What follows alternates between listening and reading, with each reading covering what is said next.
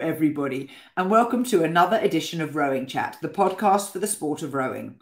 I'm Rebecca Caro, and I started this podcast back in 2013 because I thought it would be fun to have a place where rowers can come and talk about the very many varied different parts of the sport. We're all used to seeing interviews with top athletes, with top coaches, but one of the things I particularly enjoy doing is getting on the show the less obvious participants who make our sport so much fun. And today I'm delighted to welcome to Rowing Chat for the second time Robert Treharne Jones. Hello there, Rebecca. Well, it's very nice to have you with us, Robert. Well, it's good to be here after all this time. It seems uh, you you mentioned it was the second time, but that uh, the first occasion when you welcomed me onto the show was was really quite some time ago. So yeah, good to be back. I, I kind of never thought it was going to last this long, if I'm being strictly honest. But I keep sort of people keep going, oh, here's really interesting. You should talk to them. So look, they're doing really interesting things in a, a remote corner of rowing that I know nothing about. You think, well, actually, that will be interesting for me. So here we are, because you're doing something quite different from a lot of people because you were an athlete, I'm guessing, back in the day, because we've talked about kit and how you procured a large number of club row suits. But what are you coming to talk to us about today? Well, as you said, commentary. So, uh, rowing commentary is what I've been doing for uh, a good number of years now. And I started quite by accident uh, all those years ago. And uh, I, I, know it's a truism in broadcasting in many respects how people fall into these roles. Uh, and it's certainly true for me because uh, I was uh, a junior hospital doctor. I was doing a little bit of writing about rowing. So I was Richard Ayling's assistant on the old uh, rowing magazine based out of Putney uh, in those days. Richard sadly no longer with us. And uh, I was, uh, it was my first job after I got married, uh, live, working at the hospital in Derby, because I'm a doctor with my, my other hat on. Um, up in the East Midlands, and the National Water Sports Centre in Nottingham was just down the road. So Richard said, Right, go and write an article on the politics of Nottinghamshire International Regatta. Uh, politics? There, there are politics? Yep. of course, there are politics, Rebecca. You must know that this is rowing. Um, so, uh, bit a little bit of a snapshot. So, the National Water Sports Centre opened in, in 73 uh, hosted its first senior championships two years later, 75. Um, and NIR, as it was known, was an international regatta with decent sponsorship that happened the weekend before Henley Royal Regatta. So, with the sponsorship money, it attracted a lot of Americans, one or two uh, European crews, and they used to, because of course overseas uh, crews in those days didn't have to qualify for Henley, they didn't need to get bothered with the, the qualifying races, so they could spend the weekend before Henley warming up at NIR and then move down to to uh, to the Lower Thames uh, and take part in HRR. And then the sponsorship money ran out. NIR was unraveling. Um, and uh, to cut a long story short, the ARA, as it then was, the precursor for British rowing, took over direct control of the event, and I suddenly get a letter out of the blue inviting me to join the exec in charge of press and PR. Uh, of which I knew not a lot in those days, so that was a bit of a surprise. I knew I now know rather more about these matters than I did then, um, and press and PR included commentary. Okay. So I knew absolutely nothing about commentary. So I I rang a chap who did, and he agreed to take it on. And I cracked on with organizing the pre event publicity, the press, press facilities, the whole kit and caboodle. And then I rang my friend with a couple of weeks to go, excuse me, and he said, um, and I said, How are you getting on? I've heard nothing from you. And he said, Oh, didn't you get my message? And it mm. transpired there that there was no message. Uh, he'd, he'd been letting people down uh, before and since. Um, mm. Anyway, so that left me in a bit of a quandary. Um, and I said, well, actually, during the event, because I've got key people in charge of all the stuff I've organized, in theory, I'm at a loose end during the regatta. So for the first session of racing, I climbed into my own car with a start list and a radio pack. Uh, and I commentated on my first race as a 2,000 meter six lane international regatta. Um, and, and it was quite well received to the extent that the uh, my colleague said, Robert, that was that was okay. Um, but I tell you what, for the afternoon, we'll give you a driver because it'll be safer that way. yeah, because as you'll realize, trying to um, steer with one hand uh, and your other hand is on the press to talk button on the microphone. And uh, then you're sort of steering with, um, you know, trying to manipulate the start list, which is wedged up in the corner of the windscreen. And, and look out of the window because the rain. That's right. And look out of the window. That's the important bit. Like, what is happening? My goodness. Fun times. So then. I'm sure it, you got. When did you, when, did you, when did you get Stan Collingwood then onto the commentary team? because he told um, me a very good story about his schoolboy French at NIR. Yeah, which brings us nicely on to the, the, the next step in the uh, in, in, the whole thing. Because yes, I recruited uh, a whole different bunch of, of guys uh, through the uh, uh, the 1980s. Mm. So when um, when when when things uh, really got going, and we had to obey the FISA rules, which then said that commentary had to be in uh, French and German as well as English. Right. And this was a. I, I, mean, I speak French and German to to some degree, so all I had to do was learn the uh, the jargon words um, because okay. you know when you when you're when you're uh, doing your your French vocab at school, words like um, you know crab and canvas and umpire don't really come into it. So le premier équipe c'est la France. oui, oui, madame. um, so anyway, then I had to recruit other guys to, to, help, including the late great Stan Collingwood. Um, and, and, I said, you know, do, do, do you speak French? Well, I'll, I'll, I'll, give it a whirl, he said. Um, and um, then I got a, a, message because I was in the other car at the time, and I I got a message from the tower saying, uh, Robert, we're going to have to change the rota because um, it's coming to something when the French don't understand their own language when they hear it. Because Stan, bless him, uh, absolutely fantastic commentator in English, but it was quite plain that the uh, the French was um, a little too arduous for him. So it's um, anyway. The, but the, the, the good news is then it was it was a few years later that the uh, that FISA changed the rules so that uh, these days commentary only has to be in English plus the local language, whichever nation the uh, the regatta is taking place in.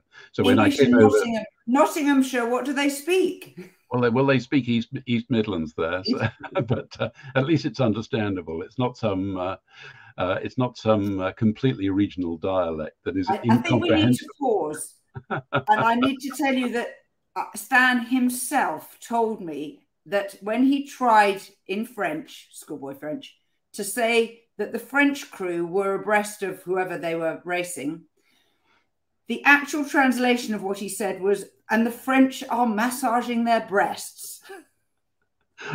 I can I can believe that. Yeah. I believe him. And we have no one to, you know, count. I'm sure people alive today remember hearing that. I'm sure they do. I'm sure they do.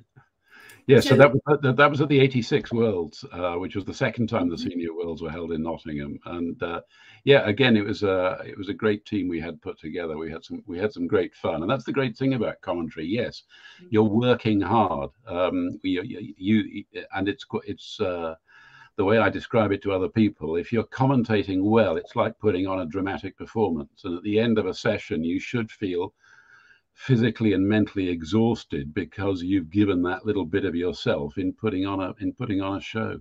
Hmm. So training commentators became a sideline because you continue to commentate for World Rowing. Yeah, I wasn't. I wasn't actually recruited officially for World Rowing until about twenty years ago, when uh, uh, FISA, as it then was, before it um, changed its brand into World Rowing, uh, and FISA were trying to uh, rationalize the way in which they provided commentary at international events because it was a little bit hit and miss prior to that. Uh, sometimes uh, they would re- uh, rely on volunteers, sometimes their uh, travel expenses would be paid, and sometimes there was even a fee on top of that. And FISA recognized the, the whole concept of, of good commentary or good sport presentation to give it its uh, its full title was actually key to marketing an event, particularly to the non-rowing uh, public.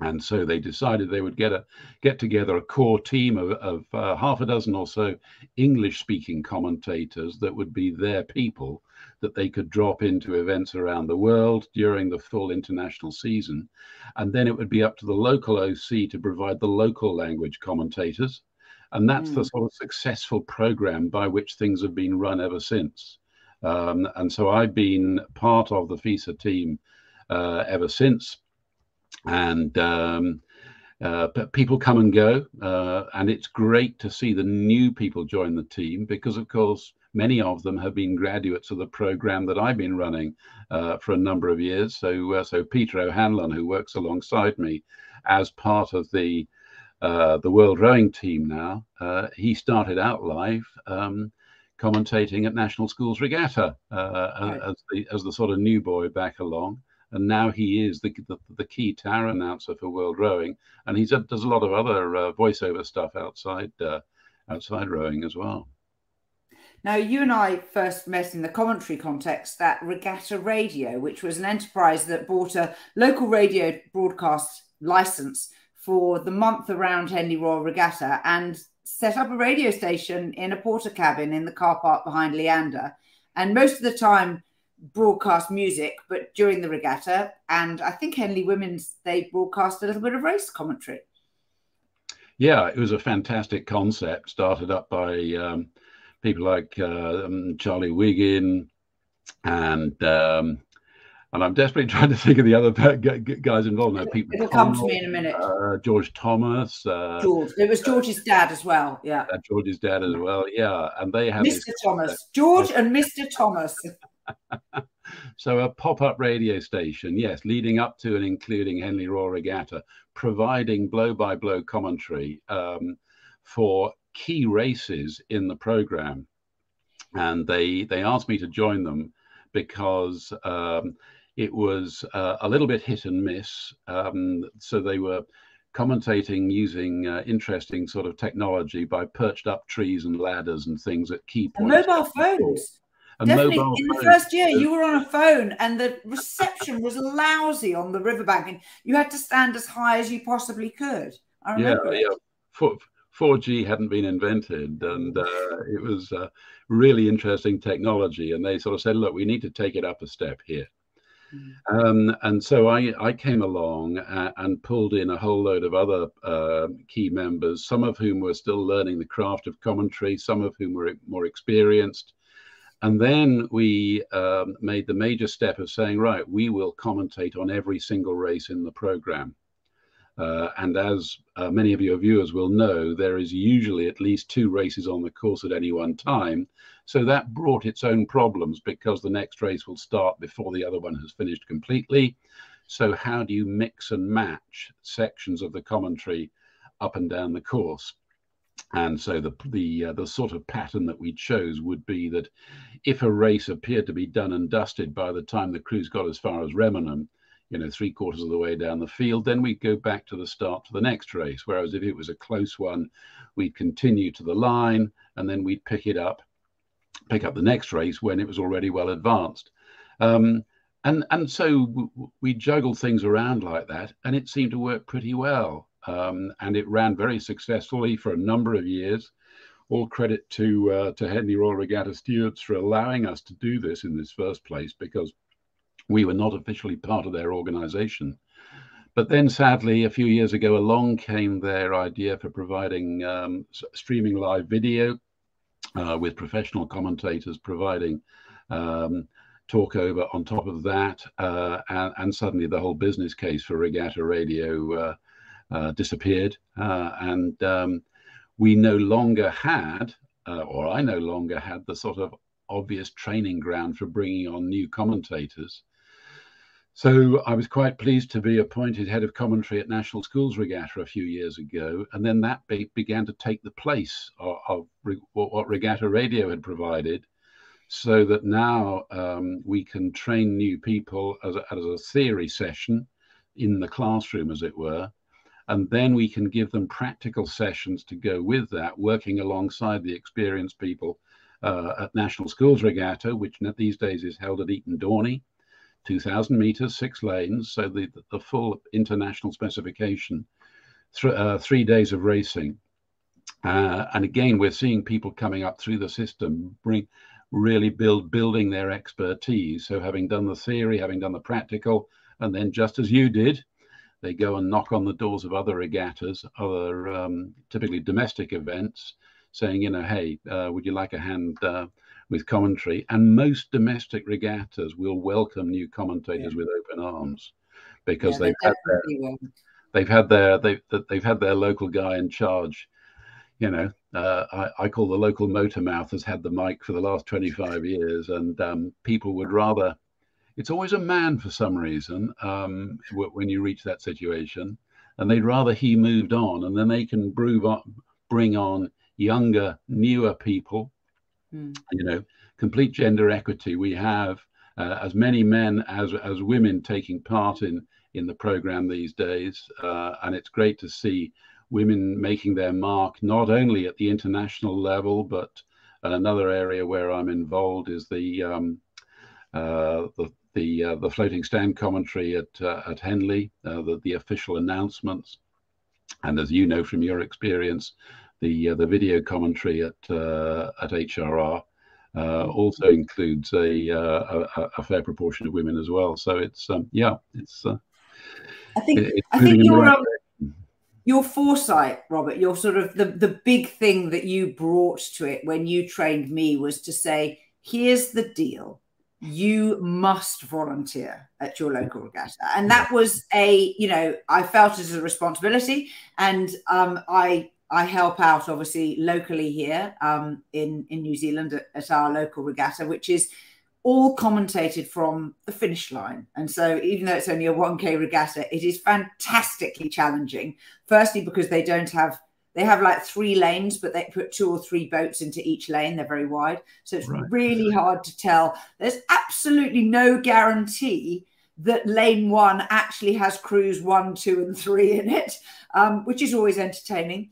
Um, plus, a lot of people love telling me that I got the name of the club wrong because there are too many clubs that row in navy blue colours.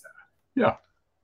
I was uh, I was commentating at Nottingham many years ago, and I hadn't been given a proper information sheet, and that's something I want to come on to in a minute. Is is getting the right information before an event, and um, a uh, a lightweight women's single sculler came down the course, uh, and we were pretty certain it was the Mexican sculler. And then she she won the race, and she came into the, the victory podium, and we kept announcing her as uh, Maria Gonzalez of Mexico or whatever. Uh, and then a, uh, a voice came out below us from the um, from the public stands downstairs, and a voice says, That's all right, love. We know you're not Mexican. and it turned out this was the Irish sculler, and, and, and I didn't have a clue. We've all made wonderful, wonderful hashes yeah. of things like that. Yes. Never cover them up. Always ad- admit defeat is my uh, my mantra, and then swiftly move on to something that's not about rowing. So I often will run a um, right. We have the regatta dogs competition. Please come and walk your dog past the commentary point, which is great because who doesn't love a dog? But I was going to say on the information front, I mean it's it's relatively easy at World Rowing because when the entries come in, yeah, we've now developed we've now developed a system whereby a uh, a database is automatically populated with the uh, the entries, the individual crew members in the right crew order for each event for each nation, along with their uh, their pedigrees. So that's populated automatically from the international database. So all I have to do is then uh, take that raw data and uh, run it through a few utilities that we have to pin it down to a worksheet. So mm-hmm. that it's you know landscape A4. It might be several you know, it might be 20 sheets long, but that's our document yeah. then for that regatta. And um, that's all, all very fine and dandy for international events, but for domestic events, it's it's less easy. And so we are currently developing what we hope will turn into a fully fledged idea with British Rowing, whereby uh, BROE, which is the online entry system with British Rowing, yes, of course, that is the, the de facto entry system. but uh, we are trying to then be able to have a system whereby you can pull out the results from that. And so when you come into a domestic event and, you know, you've got the, uh, well, the eight at national schools for uh, school X, uh, and you yeah. can say now, so, you know, six members of this crew uh, won the pennant in their event at the school's head earlier in the year, yeah. or something like that, without having to go through, you know, name by name uh, yeah. through, through, the um, through the initial blurb at that time. Uh, and, and that would be absolutely magic. But uh, it hasn't happened yet, but that's our ambition. And, and that would really raise the game oh, uh, yeah. in, in the information that commentators can provide at, uh, at domestic events. Uh, mm, and if that, if that model works in the UK, then hopefully it'll, it can transpose to other nations as well we're very fortunate in New Zealand that we have a, a similar online entry system, which is called RowIT. Uh, and you can look up an individual athlete. So you can look up Mahé Drysdale and you can see every single event he's done since he was a wee nip, nipper um, which is fun. It's not quite the level of sophistication that, that you described um, but it is quite nice. It uses a nice sort of word cloud so you can pick out a single club um, at a single regatta and see all of the results for that particular club, which can be helpful. Yeah, yeah, yeah, good. Now you're running a training day. We are. It, it, it's not far to go. So our next training day is this Saturday, and it's the first we've been able to run for several years because we we try and link the theory day with the practical day. So the practical day, at least in the UK, is at the end of May with the next national schools event. Um, and and this is the first training day that we've been able to run for uh, two and a half years for for, for obvious reasons. Um, and it's going to take place as a hybrid event. So it's going to be based in Henley. We've taken a room at Leander Club. Uh, we're only going to have a relatively few number of people in the room with us, but we're going to be joined by a, three times as many from around the world uh, online. Right. Um, and um, we've we've had to charge uh, fifteen pounds. Um, we're not um, we're not looking to make a profit out of this, but we there's a room fee, there's a little bit of technology.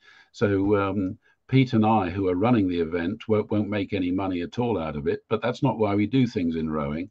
We do things to spread the word, to um, to try and share our experience of these matters. So uh, you, you've put up the URL um, so people can sign up there uh, if they'd like to join us. Um, now, it takes place, it starts at 12 noon British summertime. Uh, mm-hmm. so obviously that's, um, oh, crikey, let me do the translation. So that'll be one o'clock in the afternoon in, in uh, Central European time, won't it? Or it'll be, uh, let me get it right, is it seven o'clock in the morning on Eastern Standard Time? Um, more difficult, I suspect, for people in uh, places uh, like where you live, Rebecca. Um, but what we are doing is recording uh, the event, and then we'll uh, we'll chop it up a bit to make it a bit more manageable. Hmm. Uh, so, just for people listening, the if you go to eventbrite.co.uk and search for Rowing Commentators Training Day, uh, you will probably find it. But I will also put the link that Robert shared in the show notes so that you can click on it and find it yourself.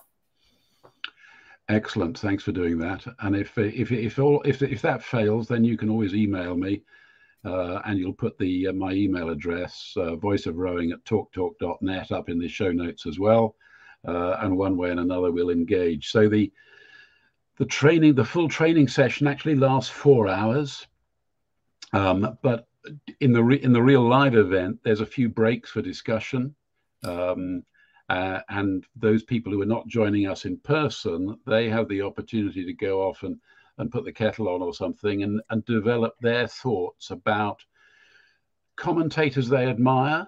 It doesn't have to be in sports, certainly doesn't have to be in rowing, but so we're picking out the characteristics that people value about a good commentator. And that's just one example of the sort of little discussion points, the breaks that we have during those four hours, where people are trying to formulate their own ideas about uh, the way that uh, makes things tick that they can bring into uh, hopefully their commentary when they start to uh, to put it into action. And it's all built on um, my mantra that I call the three N's, which is inform, enhance, entertain.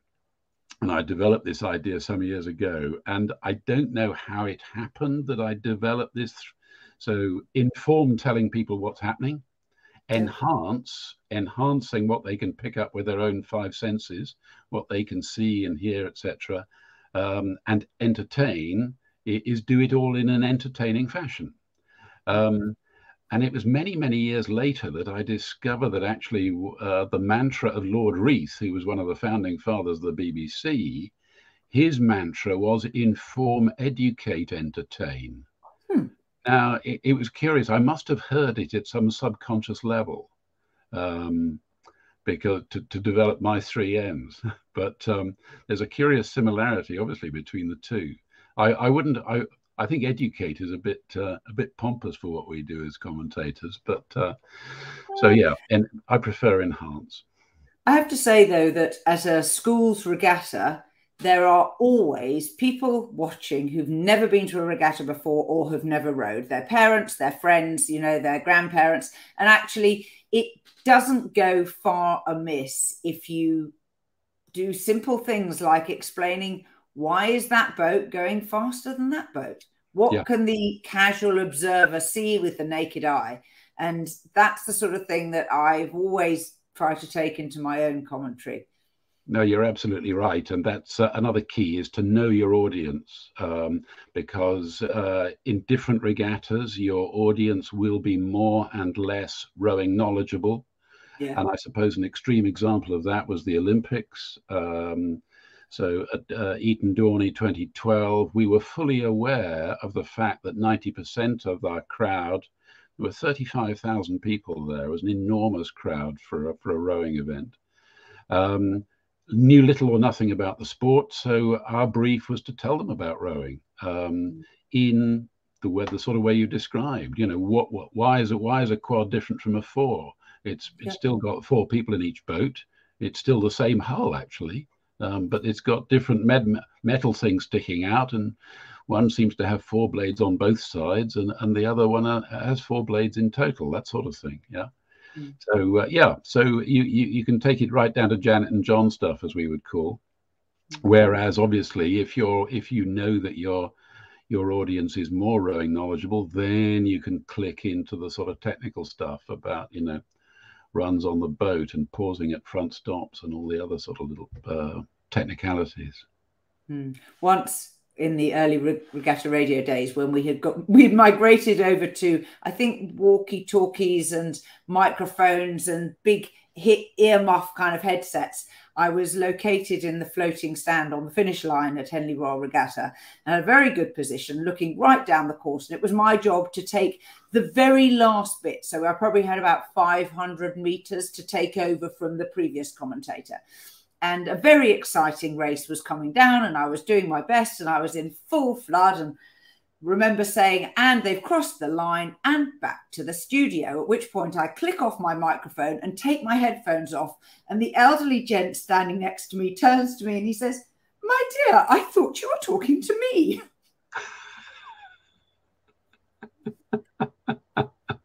yeah, yeah, yeah. It, it, it happens, doesn't it? and he was standing there with a huge, great microphone and some headphones It was very, very entertaining. I didn't really know what to say. now, Robert, thank you so much for joining me today. And to all of our listeners, I really hope that some of you will think of somebody who you think might benefit from becoming a rowing commentator or might enjoy trying the training. There's no obligation to practice it, but there's no harm in learning. And if you can afford £15, don't forget the event will be recorded so that you can watch it afterwards if you're not able to attend live or in person in Henley upon Thames. Robert, thank you for your time. And to all our listeners, it's been great having you here along for another episode of Rowing Chat. Until next time, bye bye.